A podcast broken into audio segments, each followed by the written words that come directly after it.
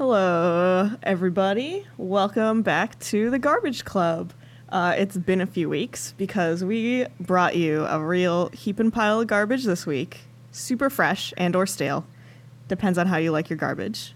But I should tell you what this podcast is about. This is where we watch a bad movie and tell you to watch it too, because bad movies are better with your friends.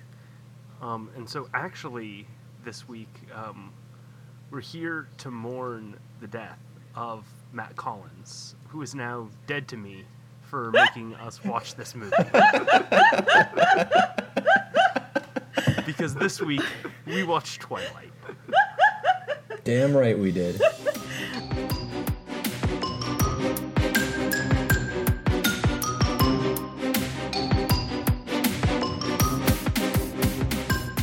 I'm sorry. I, yeah, this is actually our spin off podcast, Death of a Friendship. Matt, you, you have to summarize this glorious movie for us. Well, I think before we do that, we should uh, indicate Oh, we should who is introduce here joining us. so, as you may have guessed, I'm Matt Collins. I'm Rob Gisti. I'm Ryan Anderson. And I'm Vivian.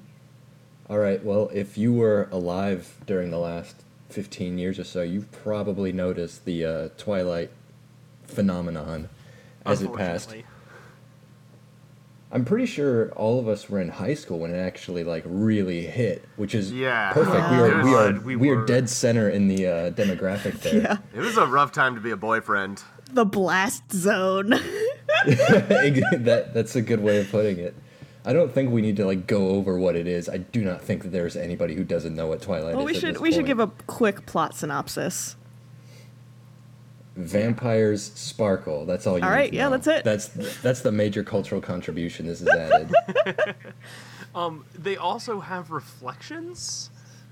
Um, Okay, are we are we Yes. just gonna get into this right So- away? Because so hold, I, hold on, I've yeah, got yeah. feelings 'cause about this. I think I think that was the real major vampire retcon that kind of stayed in the cinematic canon. I'm sorry. until, That was like, major. What we do in the shadows or something. that was major, but not vampires are immune to sunlight. they're not immune. They They sparkle. have they have an active advantage in the sunlight now instead of being destroyed by it. Yeah, that's true. well, that's actually like they're still that- they're still identifiable in the sunlight, but they don't seem to have a weakness to stakes. Nope. Like That- they that's seem the really actual kind of hard thing. Yeah, the only way you kill them is ripping them to pieces, then throwing all the pieces in the fire. Yeah, they, that's they what I was say that bring up. full They are sentence cool- awkwardly, Yeah. repeatedly. They're like, "Oh shit, we gotta rip them to pieces, and then throw all those pieces in the fire." like, You gotta rip them to pieces and burn the pieces. Yeah, like you guys, when we watched that mirror scene, you were all like up in arms about vampires Okay. having reflections, but like that it's- not a major vampire Okay, weakness. it's- I mean, no. So it's Well, but it's, it's- the principle of the Yeah, thing. is it like they did it? They had no real. Re- so the climactic fight scene of the entire movie is set in a ballet studio full of mirrors and For the- no reason. For no reason. No reason. Why did they pick that that setting? If, like they they they they should for they get one shot where she's looking around and his reflections everywhere and she's like, oh shit, I've lost track of where he is. Like And then it's a it. giant open yeah, room. and then he's She, like, clearly standing in the middle of the giant Yeah, open room. Like the only way she could be confused in that situation is if she like looked to the right and then like spun over and looked to the No, left and was like, yeah. oh shit. she just looked at the mirrors the and did not bother to look away from the mirrors. But so they establish that he has a reflection, and then they don't even look at the mirrors for Yeah. the rest of that fight. Yeah, like it's it's one thing if they were trying to do a like, uh, like um golden gun wax museum sort of thing where it's like oh he keeps using these mirrors to trick people about where his location is because he's such a good hunter that he can smell them out and That would be acceptable. That yeah, would that be, would be acceptable there's a reason, but like this was they didn't even use the setting. Yeah, you just if- you just sunk my, le- my the joke I was about to use, which is that the real answer is that Stephenie Meyer's a big Bruce Lee fan and was going for that Enter the Dragon. I love it. It's really upsetting. Well, additionally, like in that scene, you, we were talking about vampire weaknesses and how allegedly these vampires are immune to stakes. Like they're tearing up this this ballet studio, which is full of wood, which could be like They have an Wood abundant everywhere. st- They have an abundance stakes everywhere, and like he never falls on one by accident to like prove that they're immune to stakes. He never like no one even gets impaled on any amount of sticking outing wood. Like Yeah, th- they don't try to at all. They got like broken glass everywhere. They got like Yeah, fucking well- stakes everywhere, and like no one's even trying to use it. At the end, they tear up the floorboards to make a fire. yeah, Well, that's actually the interesting thing because you never see anyone make a fire. You see someone tear up floorboards, and, And then there's a fire. cut, and then there's suddenly a fire. presumably one Well, of they the can move vampires. super fast. oh, do you They think? can yeah, move but super fire fast, doesn't can move just- super fast too. Well, no, I mean, but they could rub Yeah, two yeah, yeah. pieces of wood together super fast to Or start just a run fire. around real fast in a circle and create enough friction to start a fire. Yes, but we didn't get to see that. We didn't get No, to see them use no. their flash powers to make a fire. I was Like, about to say we're gonna, we're gonna get Twilight's Flashpoint paradox. One thing, one thing that I found phenomenal about this movie is its budget. oh, like yeah. I didn't even I, well, I think I think that it ties into the whole like they weren't even trying to think about the setting for like the final scene and everything. Like they that's they didn't think. Like this whole movie is this like depressed sigh. And like begrudging acceptance of what needs to be made. Just like fuck, Harry Potter was the thing, and now Twilight's now out. this is popular. shit, we gotta make this. Well, I think we still don't understand them because we spent the last decade shitting on Twilight endlessly. Yeah. Actually, I'm going to go ahead and disagree. I think that they knew exactly what they were making. It's that none of the normal, I guess, narrative decisions were important. And that's true with Twilight the book as well. Like, Yep. there's a lot of just stuff that doesn't make sense from a storytelling perspective throughout the series, and that translates to the movie. Yeah, I guess it's like everything that the the like core message is everything all the like really important shit going on in the like deep drama that's happening and like all of the like side characters' lives is completely insignificant because uh, a boy and a girl like each other.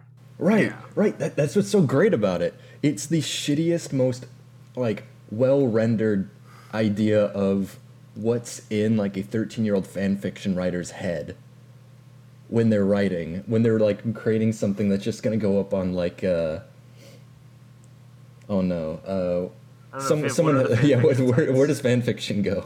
Uh, at the time, it was- from? I'm gonna say it was probably fanfiction.net, uh, but now if you want to get into some good fac- fan fiction, go to archiveofourown.com. I think I'll I'll link it in the show notes. These are good resources.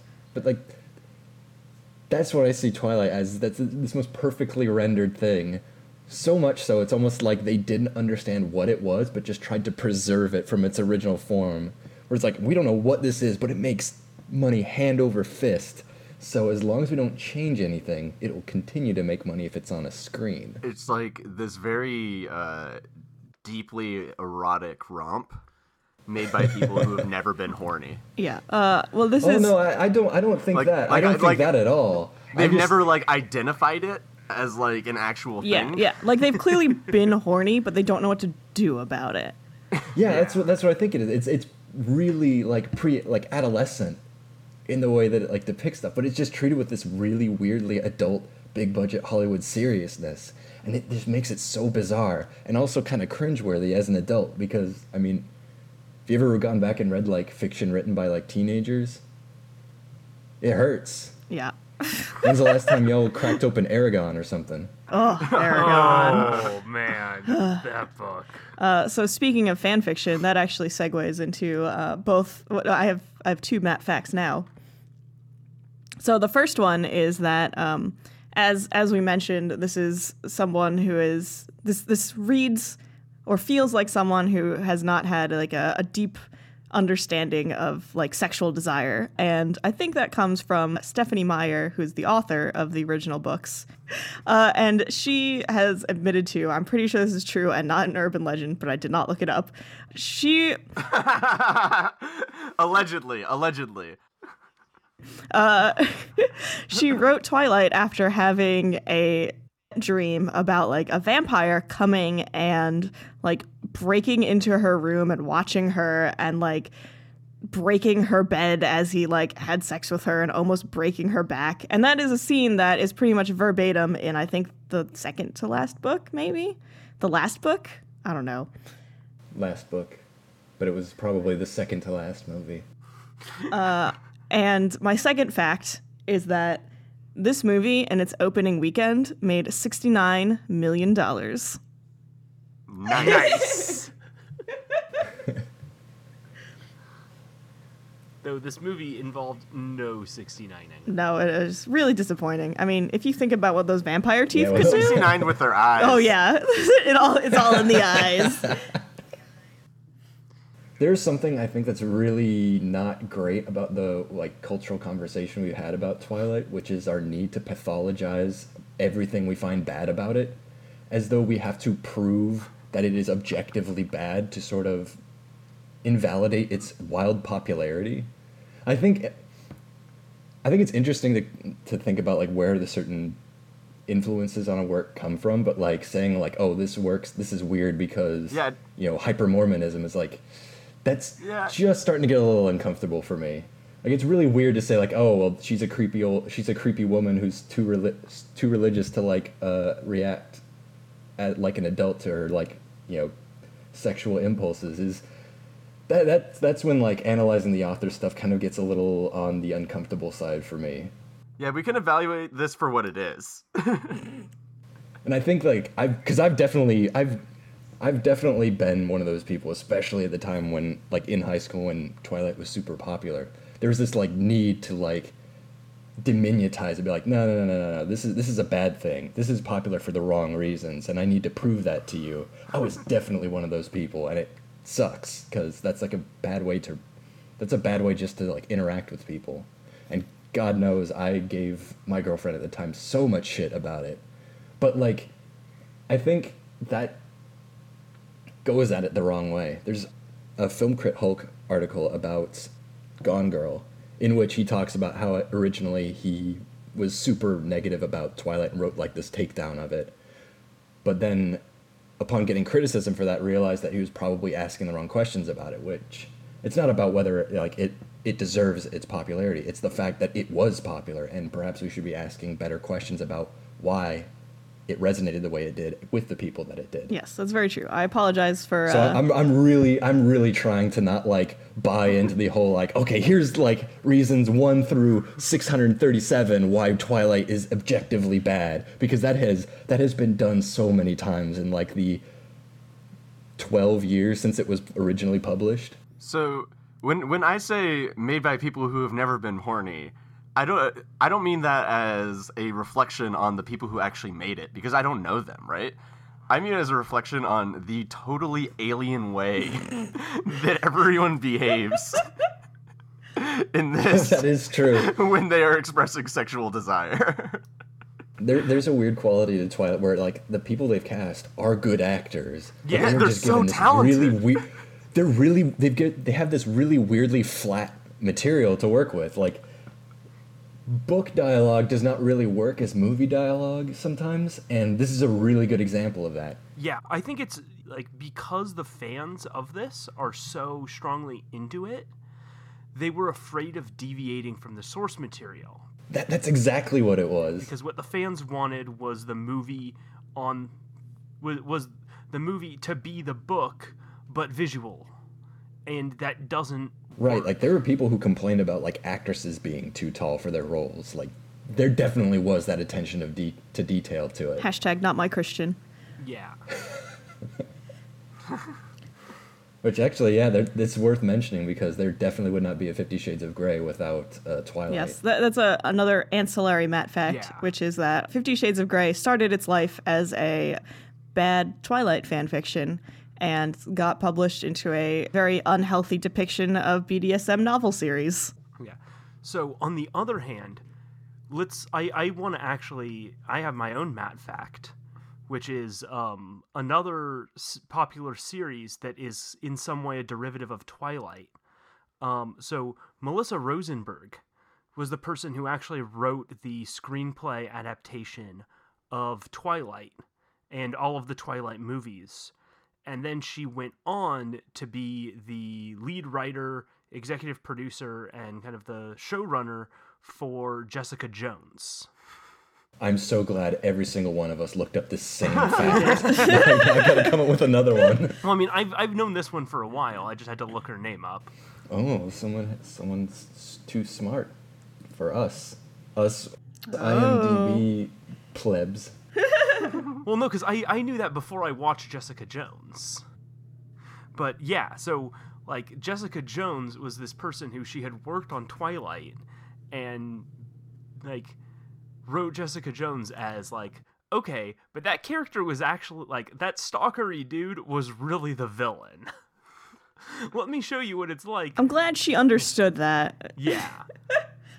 Much like I have a, a very serious bone to pick with Fifty Shades of Grey, I have a very serious bone to pick with Twilight because a lot of the behavior that both Edward and Bella um, like put forth is actually pretty unhealthy relationship behavior. Oh, so I'm yeah, codependency. Like both Edward and Bella are alternatingly very controlling. Um, actually, in the second book, it like pretty famously starts out with Edward having left Bella, and she get purposefully gets into a car crash, like self harms, to get Edward to come back.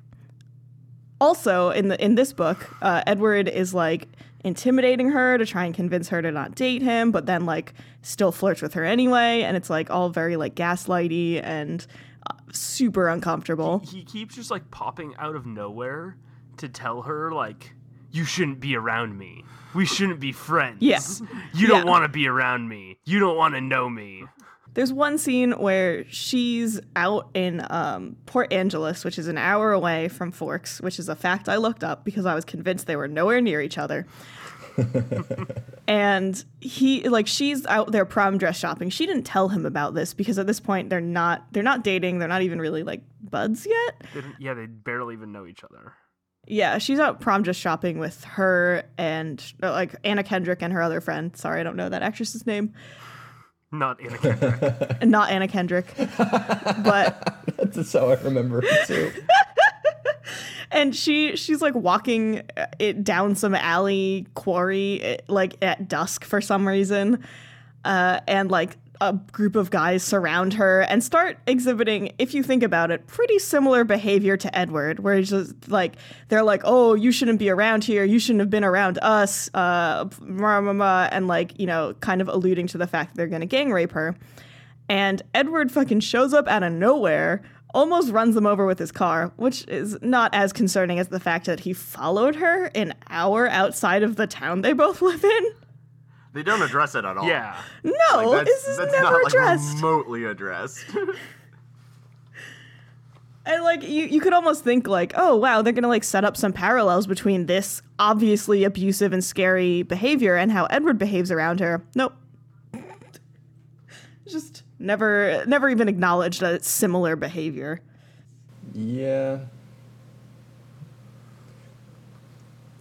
yeah Yeah, I really don't know what to say about that. Like, the abusive behavior is fairly well documented. yeah Yeah. I'm pretty sure there's even like a, f- a short film made about how abusive it all is. It's just that's still a thing that I like am struggling to understand is why that still got just that resonated with so many people. Cuz there's no like there's no talking your way around it and there's no like I think it's kind of weird that we treat people who like buy into this stuff as though they don't understand what they're watching or reading is like trashy bullshit. Because speaking as someone who loves trashy bullshit, like there's a lot of stuff that like you know the entire history of comic books where if someone was like, you know, that's dumb, right? It's like, yeah, I do. well it's okay. So one of the things, oh god, I wish I had kind of read more on this topic, but this is actually why, like, there's kind of a, a trend in supernatural fiction for the characters to actually model abusive relationship, and it ties in with the supernatural um, very deliberately because it gives kind of a like an approachable context and reasoning for people to like analyze their own attraction to abusive behavior. That's interesting. Yeah. So I, my main problem with this is not that that was like not immediately, you know, like we're going to take time out of this romance novel to address how uh, you know, abusive relationship dynamics is. It's more that we don't talk about relationship dynamics at all with young girls especially and you know young boys also like we're we're seeing all of this kind of like sexual assault shit blow up in Hollywood right now. And a lot of women have been saying like hey this like this isn't our fault. This is people's fault for we don't talk about what men shouldn't do. And like it's all put on the woman. And the women have to report it. They have to like endure it. I don't know where i was going with this. Yeah. But I think it's still weird that like we pathologize the stuff that's in the books. Like that is still kind of in and of itself putting it on women. It's like, well, you you buy all, you buy all this stuff. You you're telling me you, this is actually bad in real life. I think that, that like especially in like romantic skewed stuff, stuff aimed at women, like there's a kind of innocence to the fantasy. You just have to buy into the fact that this is all done with a kind of non skeevy intent. Yeah Like it's clear that it's not thought out, and the optics of it are like really not occurring to the author. But like, it's not done with that. Like, it's not on I think, I don't, purpose yeah, I don't Like- I don't think that they're like desiring an abusive relationship or something like that. If I can get over how problematic everything else we've watched for this is, I, I'm pretty sure I can move past that for Twilight. Um, because there is once you get past all that, there is a fascinating gem of a movie here. Um, like minor, just quick minor details. Um, one of the vamp. Okay, okay. First off, everyone in the vampire family is adopted into this family, and then encouraged to date. Um, so like it's like this Oh, doctor yeah. in the middle of Washington who keeps adopting people and then having them date their step siblings. i'm gonna say we're in highlights now because ryan just re- reminded me of what my highlight is going to be Yeah. But okay, wait. There- I, I got a different impression from that because that was like the public facing thing. It's not that he's adopting them and then making them date. It's that the vampires keep he he has this like collection of like permanently teenage vampires, and so they keep dating people and then turning them into vampires. Yeah, But- and, okay, but So when Rob- they go to the next town, they have to be like, oh well, now this is one of my adopted kids too. yeah. So the thing is, all of this, including the having the uh, multi-centuries old vampires go to high school over and over again and Over and graduate over repeatedly, again. which they have a wall covered in graduation caps, which is some fucked up trophy like hunting. I um, fucking love that. That is such a weird image. they must be so good at high school. But like, they, so they they do all of this in service of not being conspicuous. That's oh, That's it. Like I don't care like if it's creepy or weird. Fuck it. Whatever. Throw it away. I'm I'm buying into this world, right? the thing that, that, that fucks with me is this is to be inconspicuous. yeah Don't you just wish that like you had a better understanding of how like a like fan fiction writing like 13 year old girl works now? Like it's like it's it's something that's so beyond what you're used to in fiction. It's just like I wish I understood what was going on. no, no. It's just you. You're leaving out like important details to accomplish something that's cool. Like think about every ridiculous action sequence. And like the amount of just insane bullshit that has to happen in order to enable every single maneuver, right? Like there are people who are just like flagrantly violating major safety regulations at their jobs, like regularly in Jackie Chan movies, in order to enable his zany stunts. You know, like it's a topsy turvy world out there. I think what makes Twilight really unique in that sense is that the details that sort of get pushed to the back are things that make stories work. Yeah, it's it's a bunch of ends with no means. yeah, Yeah, like there was a big, uh, there was actually a, a pretty significant backlash to like the last book when it came out because it basically at the end it meant that absolutely nothing happened. Nothing anyone did had any consequences throughout the the entire arc of all the books. what bella got turned into a vampire which was the whole point of the series That was the only thing that changed. There was like an entire vampire war about to break out, and it just ended. Yeah. Which actually, any of you who know women who went and saw Breaking Dawn Part 2 in theaters, ask them about the experience they had.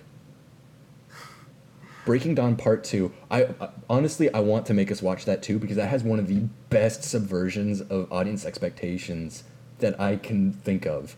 Like it's it's so beautiful in, in the way that it plays off of like the uh, the intended audience's expectations and then just snatches it back like no no no no it's okay it's okay.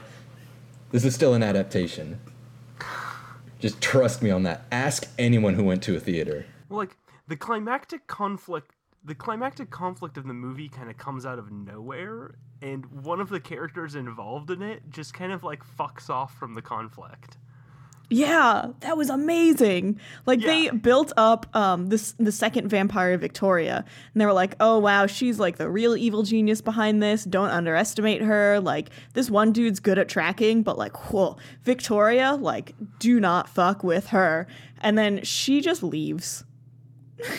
Someone's got to show up in the second movie. i was talking about the third guy because they build them up as like this team of three and like like he's gonna be like the mini boss or something and then he just like shows up at their house and is just like yeah i don't want to participate in this Yeah, he's been eating people this whole time and being totally fine with his dudes.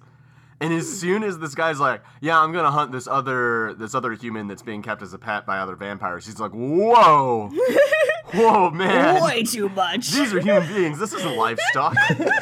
I, I don't so I actually think that's pretty legit like vampire logic. Like I was I was pleasantly surprised when he cuz like he was the one who was like, "Oh, stop playing with them as food. Like we're just here to eat people, not to like be sociopaths about it." And then like when when the the tracker vampire who they have the actual fight with is like, "I'm to hunt Bella." Uh the the one main have like the strong motive to well, whatever, the It's quote just unquote to piss off other vampires Yeah, I mean that's fine. Uh Dude, does that guy not look like a guy who would do that? oh, he 100% He looks like a dude who would he do looks that. like a discount Chris Hemsworth. yeah, uh, aka Yeah, I a was guy who would do that. speaking, speaking of I was gonna mention that, like, years later, Chris Hemsworth was, was actually going to make this look work. so like speaking of lacking motivation, uh, like in, in line with the whole a bunch of ends with no means, the reason Bella is important is because Edward cares about her. And the reason he cares about her is because she is the most vacant person he's ever met. No, she also smells delicious. She, can smells she like is prey. she smells like the best. I don't even know what's like best barbecue. and like that is actually it. like that's her thing. Is she's incredible, docile prey. I cannot believe I'm actually having the thoughts that I'm having, but it's like, no, they justify that in the later books. it. It's just simply a, it's like Yeah, it's there's not something like that this- makes her unique. That's implied. It's not. va- It's not vacancy. He though. says you literally have nothing going on. I can't believe I have I try to be- read your mind, and there's nothing there. Oh, but there's a re. I can't believe I I'll have to believe be you. this I'll person. believe you, Matt. but at least from the vampire's perspective, like sure, she might have some special thing later on, but like from their perspective, that's the only reason they care. Right? The the only reason the dude is hunting her is to piss off Edward. Right. No, and he does that. He totally does the whole fucking like macho thing when he's like pinning him up against like mirrors and stuff, uh, at, talking about like he, how much stronger he is. It's just like, man, you're kind of a jerk. I thought they were gonna kiss. I was really, I was really disappointed that they didn't kiss. Let's get some like tsundere thing going. Yeah. It's not like I like you or anything. I, I also so in terms of highlights, I really want to discuss the incredible side characters in Twilight, who are much more deep and have much more compelling narratives going on than the main plot Somehow. line, which is two people date and like what like Well, don't- don't run forget- into a weird vampire. Don't Yeah. forget the Oh, no. origins of it, which is that Bella shows up to this school. Every boy is interested in her. Yeah. Oh, just the two friends. Well, that you see. Like, there's a boy who actively throws things at her up and, and like just escalating things that he's throwing at her up until he throws a car at her. Um, like that, listen, that might be one of those like I'm bullying you because I got a crush on you and I don't know how to. handle my Car is a bit you know? excessive, though. Hey, high school is nothing if not That's dramatic. that's where I draw the the- line of like, oh, this is a this is a boy trying to pull my pigtails. To uh, no, you're actually just trying to murder me. There's um well then there's the the shy Asian boy who tries to ask her to prom. He's really not that shy can't though. Quite put the words together. Then there's the cocksure goofball. Yep. Who does ask her to prom, but Anna Kendrick's got a big crush on him. and so Kristen Stewart's just like you should go you should go with her. So um, somehow this movie does not manage to pass the Bechdel test, uh, which I was reminded of while we were talking about these two girls. But I think it actually adds an interesting element to Bella's character, where like I think she is really putting female friendships first. Like she has these two dudes who are interested in her. Like, all right, she's not that interested in them, but like she actively like she could just be like, oh no, whatever. I like being the center of attention, so I'm going to keep them around keep leading them on. But instead, she's like, "Oh no, I I actually think that you should try asking this person out because she has a lot of the same interests as you." So like, she's kind of kind of doing a bit of a matchmaker thing, which I think is really rad. Yeah, you know, that's good. Man, it's still just so wild to me that something that is so so fan fictiony is like a legit serious high like big budget movie. Um, Uh, have you heard of Jupiter Ascending? uh, additionally, basically every like male action movie. um, other other incredible deep characters. Um, Emmett, one of the members of the uh, the vampire family, um, never sits down. Yes. His never. butt- his, That's his that ass does vampire not touch ability. Anything. That his vampire ability is anything his ass touches explodes. I'm, I'm pretty sure that there's some backstory in the books that explains how like your your body you know how it stops aging when you get turned into a vampire? Well it, any like physical ailments that you had at the time also just never go away. So he had a hernia that Very just like he now permanently has. Like no. dude they they so first off this family in order to avoid being conspicuous all roll up together in the same car or a caravan of two to three cars sometimes um there are five and of them. he is frequently just standing up no seatbelt in the back of uh like any anyone's like pickup truck or jeep um just, Just like- cruising all the way down to school It's a convertible. He's standing up. It's a it's an SUV. He's standing through the sunroof. There's a scene where he leaps to catch a baseball, and Everett also leaps to catch a baseball, and they crash into each other, and they go f- tumbling to the earth. And I'm like, oh shit, he's gonna land on his ass. He's nope, not. lands on his side. I'll let on his ass. Maybe it's vampire hemorrhoids. Get some preparation V.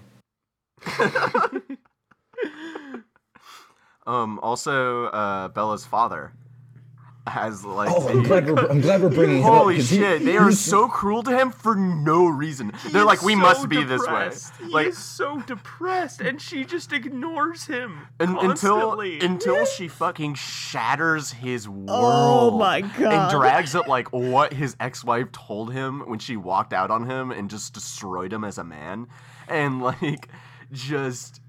And like when she walks away from that situation, you're like, "Whoa, that was stone cold, Bella." And then she starts crying. She's like, "I can't believe I had to do it." it's like there's no reason she had to do that. you could have just said, "I'm going to bed," and then had your vampire boyfriend help take you out the window, and then just went like, "Yeah, I snuck off with my vampire boyfriend." That would be a lot less upsetting. Yeah, well, like she. So the first of all, the premise was she didn't want to upset her dad by suddenly disappearing. So instead, she upsets him at least ten times more by first pretending that her boyfriend broke up with her, and then saying that she wanted to leave him to go back to Arizona because that's where her mom is, and her like her dad never does anything for the family. Oh my god, it's like so she could have just walked in, been like, "Oh hey dad, Edward and my dates was fine, but I'm really wiped. I'm gonna go to bed," and like that would be it. But nope.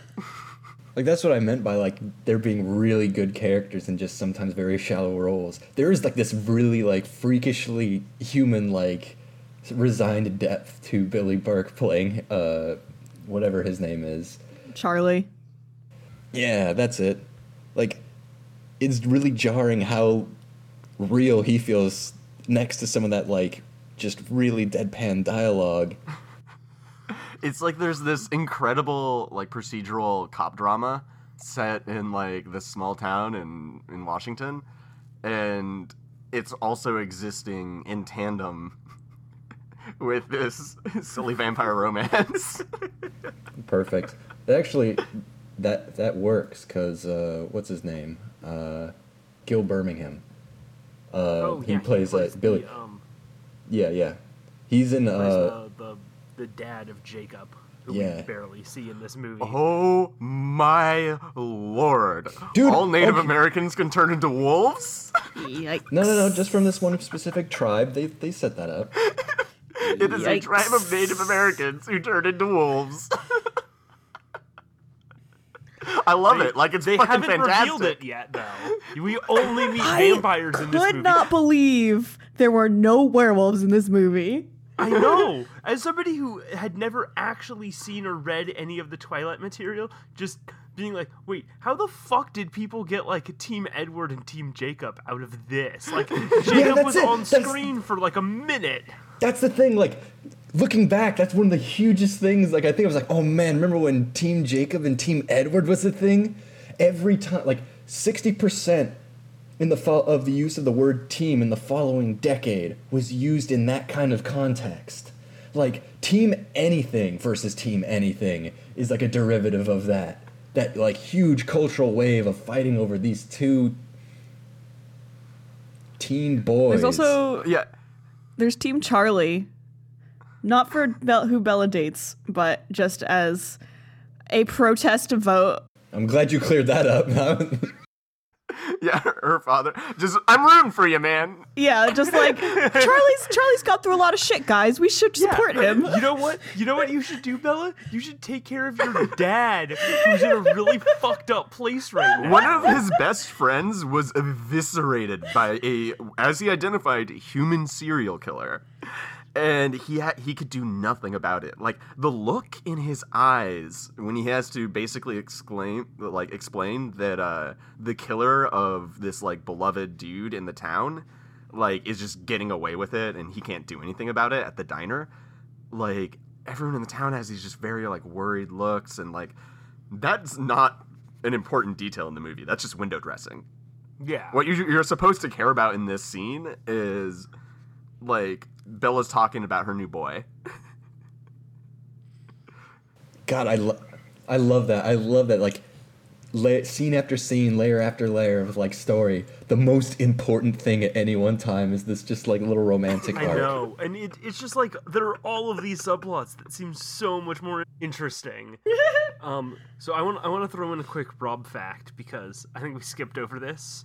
Um, the way that Kristen Stewart sleeps, um, like they make Her horny dreams. yeah, but they she always has her arms very like scrunched up against her. Um and Edward says something about you know they they hint at her dreaming about being a vampire. Um but the actual thing that Bella Swan is dreaming about is being a T-Rex. Raw I- fact. Good Rob facts. Either that or she's posing her arms in a very like Nosferatu style vampire. Like, you know, there's different vampires with mm. different powers and everything, and she might that might be the trope that she really like identifies with. yeah, that's that's the secret vampire callback in this movie. So my one of my favorite moments in the movie is the like she's doing all of this research about like the cold ones and you know the history of this area and the myths and whatnot and you see her doing all of this research and it's like and the the montage keeps zooming in on the word cold one cold one cold one and then she Cracking open a cold one. yeah. but then then like the next scene is her having a conversation with Edward that's like, I know what you are. And he's like, say it. And she goes, A vampire. and it's like, wait, where the fuck did you read vampire? Also, she wasn't aware of these. Like part of part of her character No, it's is very clear. she's never cared or even really thought about anything else, like outside of her life. Oh, except she's that com- cactus. so she, but she's like, if if she never like had a reason to care about vampires, it's like they've never existed. Like she just doesn't. She's not even aware of that pop culture phenomenon. like it's not like vampire shit is new, right? Like Buffy was on, like, and this is presumably our world. like that's the first time she thinks there's something even weird about them, right? Like this super pale family that never goes out when it's sunny. And I mean, though I mean, if she had, if she knew anything about actual vampire lore or had read that, she would have also been very surprised to see a vampire's reflection True. and been wearing garlic around her neck, and probably had some sort of weapon made out of wood. Or silver. or a cross. She'd just be wearing a cross. Yeah. Although I could totally accept that vampire lore in this universe is more modeled after like the Cullens and everything. I can't accept that someone would just be completely unaware of vampires as a pop culture Yeah. phenomenon. So like True Blood actually like so True Blood started around the same time, and True Blood actually like I was gonna bring up True Blood. Yeah, True Blood actually like subverts some of the vampire tropes, but they do it knowingly. Like they have this conversation in the first season that's like, so do you really not have a reflection, not see your own reflection? And the the vampire is like, that's something that we made up so that we could pass, like in normal society. Oh, Ah, that's actually not conspicuous. That's yeah. I think it's really good that like Twilight movie and True Blood were sort of the same year because Twilight is so much like teen romance fantasy. And if you just like age that up a couple decades, that is exactly the demographic that True Blood hits. Yeah. Yeah. Well, I have I have one highlight Yes. that I want to do. So my highlight, which Ryan reminded me of like an hour ago, which was that uh, when all of the Cullens come into the school, Anna Kendrick gives uh, Bella this like quick rundown of who all of the the Cullens are, and she's just like. She's like, "Oh yeah, those are the Cullens. They're like kind they're they're like the hottest kids in school, but they're all together." And then like Bella's like, "What?" And sh- Anna Kendrick just goes like, "Yeah, they're together, together." First of all, she is like act like playing it like she's actively turned on by the fact that this family fucks. Yeah, well, I mean, one of them was like, "I hope they adopt me." Yes, like this is not a weird thing.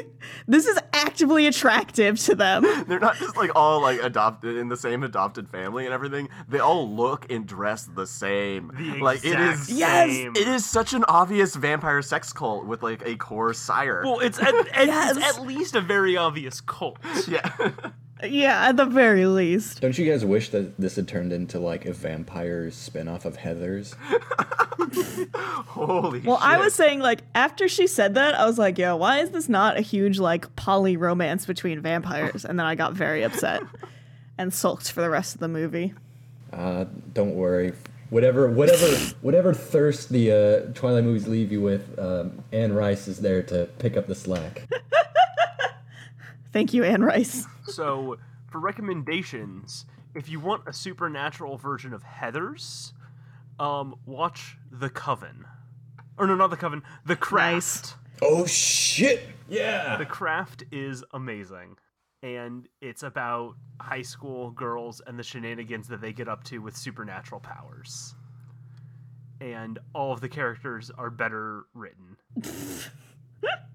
if you're into really uh un like bizarre and uncomfortable romance that for some reason you're also like I find this kind of touching.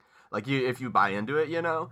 Um I suggest uh, Swiss Army Man. This is like one of my favorite movies ever. Um, if you're a fan of Twilight, um, especially you know it's got like a little bit of that young adult uh, Harry Potter influence with uh, Daniel Radcliffe. I don't know if you can call it a Harry Potter influence just because Daniel Radcliffe is in it. Fuck you, watch me.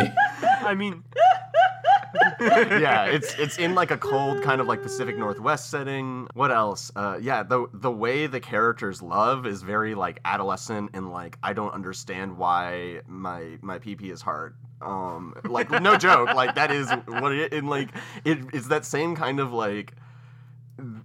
I'm really uncomfortable with this, but like this movie's doing it, so it must be okay. also, uh, characters with inexplicable, uh, useful powers that just turn up when they're convenient to the plot. Holy shit! No, don't don't say anything more about Swiss Army Man. Swiss, Swiss Army Man, let it be let it be a surprise. Yeah, Swiss Army Man is Twilight too. If you can make it to like the kung fu action Oh man. and you still don't enjoy the movie, you have my permission to stop. I feel like I've already been spoiled too much. God, I love that movie. Oh man, if you want like modernized vampire stuff that's used to a different effect, absolutely 100% what we do in the shadows. That is like top 5 mockumentary of all time and something that actually does use the like sort of classical vampire lore and vampire imagery even within and without movies and uses it in ways that and it kind of does the no go go go ahead. I want to hear more people talk about this. it kind of does the opposite of what Twilight does, right? Where Twilight's like, I, I've never heard of vampires. I don't give a fuck. Um, what we do in the shadows is we gotta find every single vampire trope and shove it into the same movie. It's true. Yeah. And everyone in the world like knows what vampires are. It actually also does end with this really, really great, uh, like romantic subversion of expectations. Yeah. Just like Twilight. Mm-hmm. yeah. It's well, hu- the, it's impossible the really old have expect- vampire does end up with a really young girl. I mean, comparatively. Man, this like Twilight more than anything makes me like wish that I could go back to 2008. There's just something so like teenage about it. It's just like I mean, for us, it's it's such a teenage thing that came out when we were teenagers. yeah, it's it's so much. It's not even of its era. Like it has textural details like that, like the soundtrack and stuff. But it is so, like, in it, the core of its like DNA is just like teenage fan fictiony stuff, stuff that makes you cringe now, but you kind of look back and it's just like, man, things were things were. It was a simpler time. It was a simpler time for me. Yeah. I feel like part of our like general rejection of it, or at least like mine, is it gets us a lot more than we're willing to admit, and mm-hmm. it makes us uncomfortable at how well it knows us, and that like rejection of it is very much like fuck you, you don't know me. Like when, when I was like, it was a rough time to be a boyfriend and everything. like it was hundred percent like your your girlfriend would just be like, "Oh, you you're like an Edward, you're like a Jacob," and like having having someone say like, "This is you," and like deep down being like, "Fuck, they're kind of right," like. It, it, it gives you salt for it. And i think like as an adult like looking back on this and having that distance and being able to forgive myself for being a shitty teenager like i think i i see that more now. And i'm i'm like willing to forgive this is a piece of fiction Yeah, for from- how fucking incredible all the little gems are For me, it's definitely like step one in like a kind of in my own personal reevaluation of like stuff I've seen and just you know let women enjoy things. Like I don't you don't have to Yeah. have this like obligation to be the voice of reason and when like when someone watches something you don't understand. You know, like if it weren't for stuff like Twilight and like, going back to it and being like, why why is this why is this a thing? I don't get it. And trying to, you know, like assess it on its own level, I probably wouldn't there's a lot of stuff I probably wouldn't have seen and enjoyed. Fucking uh Magic Mike, man. Those are both incredible movies. I will say I will like maintain that to my dying day. And if it weren't for the like by letting women have things that are garbage and fun, there's you actually do open yourself up to a lot of really like interesting things that are very very fundamentally different than what you're used to getting. It's interesting that those movies need to like be great, right, in order to be accepted at all. When when like meanwhile Yeah. there are like a lot of like fairly like masculine properties that are just dumb fun, right? And, Yeah, like it- that's the point. Like everything with Will Ferrell. oh my god. Yeah, or when when stuff that is specifically aimed at women does really well, how like suddenly like people come out of the woodwork to try and explain it away, to try and like like no no no no, it's because they don't understand how bad this is. It's like I I just watched Die Hard for the seventh time. I don't feel like I'm a good judge to say what's intelligent and what's not. Yeah, that's, that sounds like a personal problem. I mean, we're covering like we keep covering in this podcast some of my favorite movies, and they are most definitely garbage. Yeah, but like you learn something about yourself by watching like garbagey stuff, and that that that's true no matter who the audience is. that's what that's what this podcast is all about, really. You know? Yeah. Plus, I like. I really think that it's extra important to let like teenagers have like their own thing because shitting on stuff that teens are into is like the next level of being an asshole to me. The, that's the only time in their life where they'll feel okay about liking this shit. I mean, on the other hand, the more adults don't like something, the more teenagers probably are going to like it. True. So you're essentially helping them. Yeah, you're giving them an act of rebellion. yeah. Yeah, It's a the lot children of who are wrong. It's a vital service we serve. As we become adults, we have a duty to hate the stuff that kids like. Yep. That's In all true. fairness, I saw Sherlock Gnomes on a bus recently, and Wow. I I almost had an aneurysm. I mean, a lot of teenagers are going to like grow up and in a few years realize how embarrassing it is. I don't think like making them feel bad about themselves during the fact is really helping anybody. That's true. No one, no one profits from you trying to prove how much smarter you are than the stuff that people like. to, so to be clear, I wasn't saying we should say that like, oh, you are bad for reading Twilight, but you can just go like, I don't like Twilight, and then teens will be like, I love this because you hate it. Yeah, but I mean, you have to admit that like there was a ton of people who were exactly like that when Twilight was at its peak. Oh, like, a lot like of people. there- Still, people like that, or like just like, oh my god, if you liked Twilight as a teenager, I can't talk to you. Like, it's ridiculous. Yeah, like let let people like stuff, man. Yeah, let people enjoy things. We all own that button, Rao, right? yeah. I own that button at least. Uh, so I'm gonna. My recommendation is going to be for uh, "Only Lovers Left Alive," which, uh, Shit, that's a good one. as most teenagers know by now, Tom Hiddleston is in. Speaking of things that teens like and uh, adults do not get, Tom Hiddleston is Loki, Yeah. and and also in "Only Lovers Left Alive" uh, and Crimson Peak. And Tilda Swinton is in this, so it's a real Marvel dust up. Uh, but it's a really good movie about kind of the it. the opposite end of vampires, where these are vampires. sorry, sorry. We just looked up images of Tom Hiddleston, and Ryan's response was just, "I get it." Thanks, Ryan. I mean, I also get it. I, so, only lovers left alive is sort of the opposite end of the of the spectrum of vampire romance that uh, Twilight is, where Twilight is very much about the beginning of a relationship and how someone might get inducted into a vampire relationship ultimately, uh, in in which there are two vampires in a relationship. To be clear. Uh, and only lovers left alive is kind of the end or middle end of that relationship so it's a very like mature nuanced look at this this vampire couple's relationship over like millennia uh, and i'm also going to recommend the Bodice ripper podcast because there's a few things we touched on here with like how teenagers and young women and women connect with romance and possibly harmful tropes that we weren't or at least I wasn't fully able to like vocalize why that is and how that can be healthy. And the Bodice Rippers podcast does a excellent job of talking about that. So if if you would like to hear more about that or just uh, learn more about romance novels, you should totally check out their podcast. Oh, actually, I've got another uh, recommendation. This one is like Go for it. teen romance that is actually pretty good. That got turned into a much worse movie. Blood and Chocolate.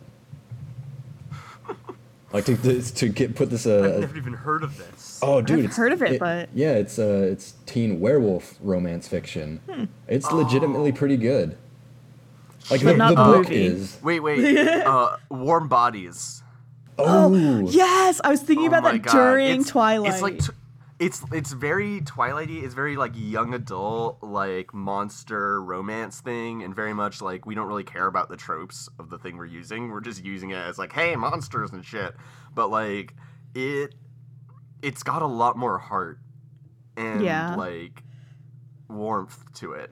It's not very like cold Pacific Northwest. it's more like a I think it's like a SoCal movie. but highly recommend that. I was one. seeing what you did there up until you said SoCal movie, then I got confused.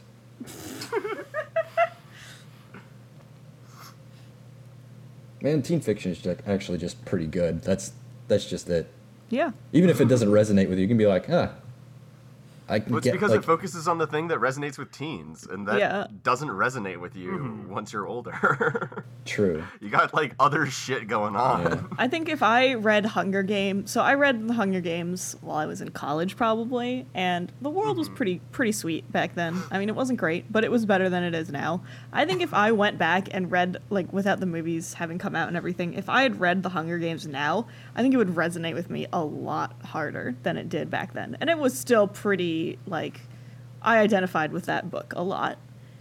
I think it, it has a lot to do with like your worldview and like young people's worldview and how they're coming into society. If if Hunger Games were to come out now as books, I would be kind of like, wow, someone wrote a lot of PlayerUnknown's Battleground fan fiction. Uh. Oh Jesus. All right, so Let's to leave. wrap things up, wait a minute, wait a minute. I wanted to get one more thing on the record. How many of us have actually read any of the Twilight books? Nope. Nope. this is my first Nope. time engaging with the media at all. Same. same Um, with me. And it honestly, it was exactly the parody of it that I made up in my head. And it feels really good to now actually know that's true. I thought I was just like skeptical and shit. Yeah, me too. I, I feel very vindicated. I was kind of like, I don't actually know what the plot of this is, and then it turns out that there no wasn't plot. really a You knew it, actually. all you knew it. You fucking posers. I actually I read the first book in high school because I was reacting so strongly to it. I at least felt like, you know what? I'm gonna read it just so I understand like what it is I'm reacting against. Didn't like it very much. Did not decide to read the rest of them. It is a very long book too. It is a pretty sizable book. Yeah.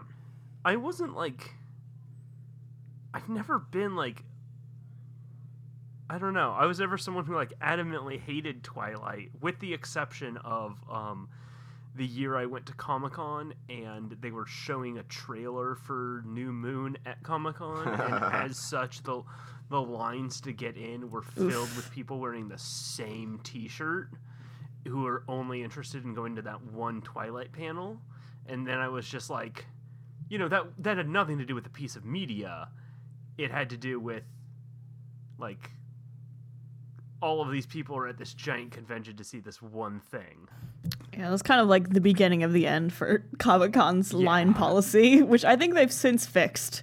But like that's ridiculous. That like anyway, uh yeah that was the only time i had any opinions about twilight Yeah, back in high school I was trying to be somewhat fair, even though I was still definitely insufferable about it. oh, I was in high school I was trying to be like a cool girl where like since it was a thing that girls liked, I automatically did not like it.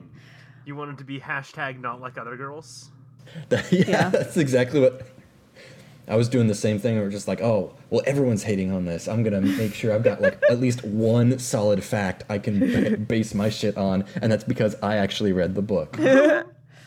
Yeah. Uh, additionally, I did not like it very much because of the fandom. Like, I was very much on Tumblr at the time, and like, there was so much shade being thrown at and by the Twilight fandom, and it was just like so unpleasant because it was such a huge thing. Tumblr existed in 2008. Oh yeah, Really? It's been around forever. Yeah. Tell us your ways, ancient crone of of high school years.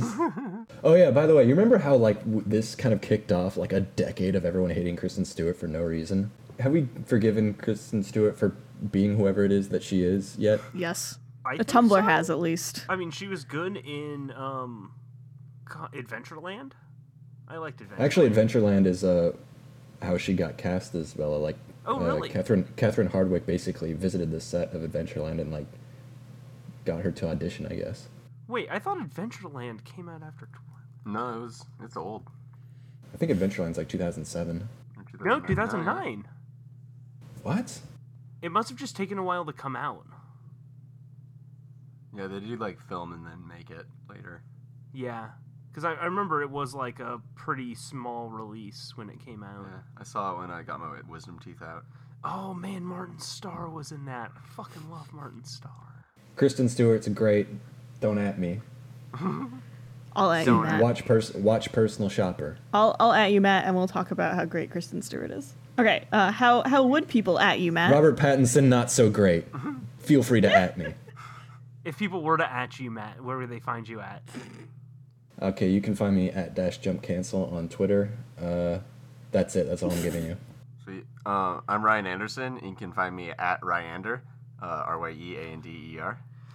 Um, I'm Rob Giusti, and you can find me at the Rob Giusti on Twitter. That's T H E R O B G I U S T I.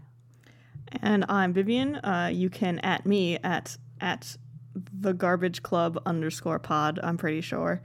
Uh, or you, uh, since I'm touting my indie web cred over here, you can at me on Mastodon at m e d r a s at witches dot town. If you understand Mastodon, you'll understand how that works. If not, I just said some arcane incantation that you will never understand. Uh, you can also hit us up on Tumblr, which is thegarbageclub.tumblr.com. Oh shit, we have a Tumblr. Yeah, we have a Tumblr, Rob. We've been over this every I time. need to follow our Tumblr. Or uh, you can uh, send us an email at mail at thegarbage.club. Uh, we'd love to hear your suggestions for bad movies because there are plenty of them out there that you probably love and would love to share with us. So uh, that would be great. And uh, until next time, stay garbage. Bye. Bye. That feels kind of mean, honestly. Stay garbage. that that implies that they had to be garbage to listen. And I don't know if I'm willing to make that assumption about our audience. I mean, if they're not garbage, they're just here to like, If you're not garbage, you're here to sift through garbage. yeah, like, Much like we are. Yeah. Dumpster dive with us.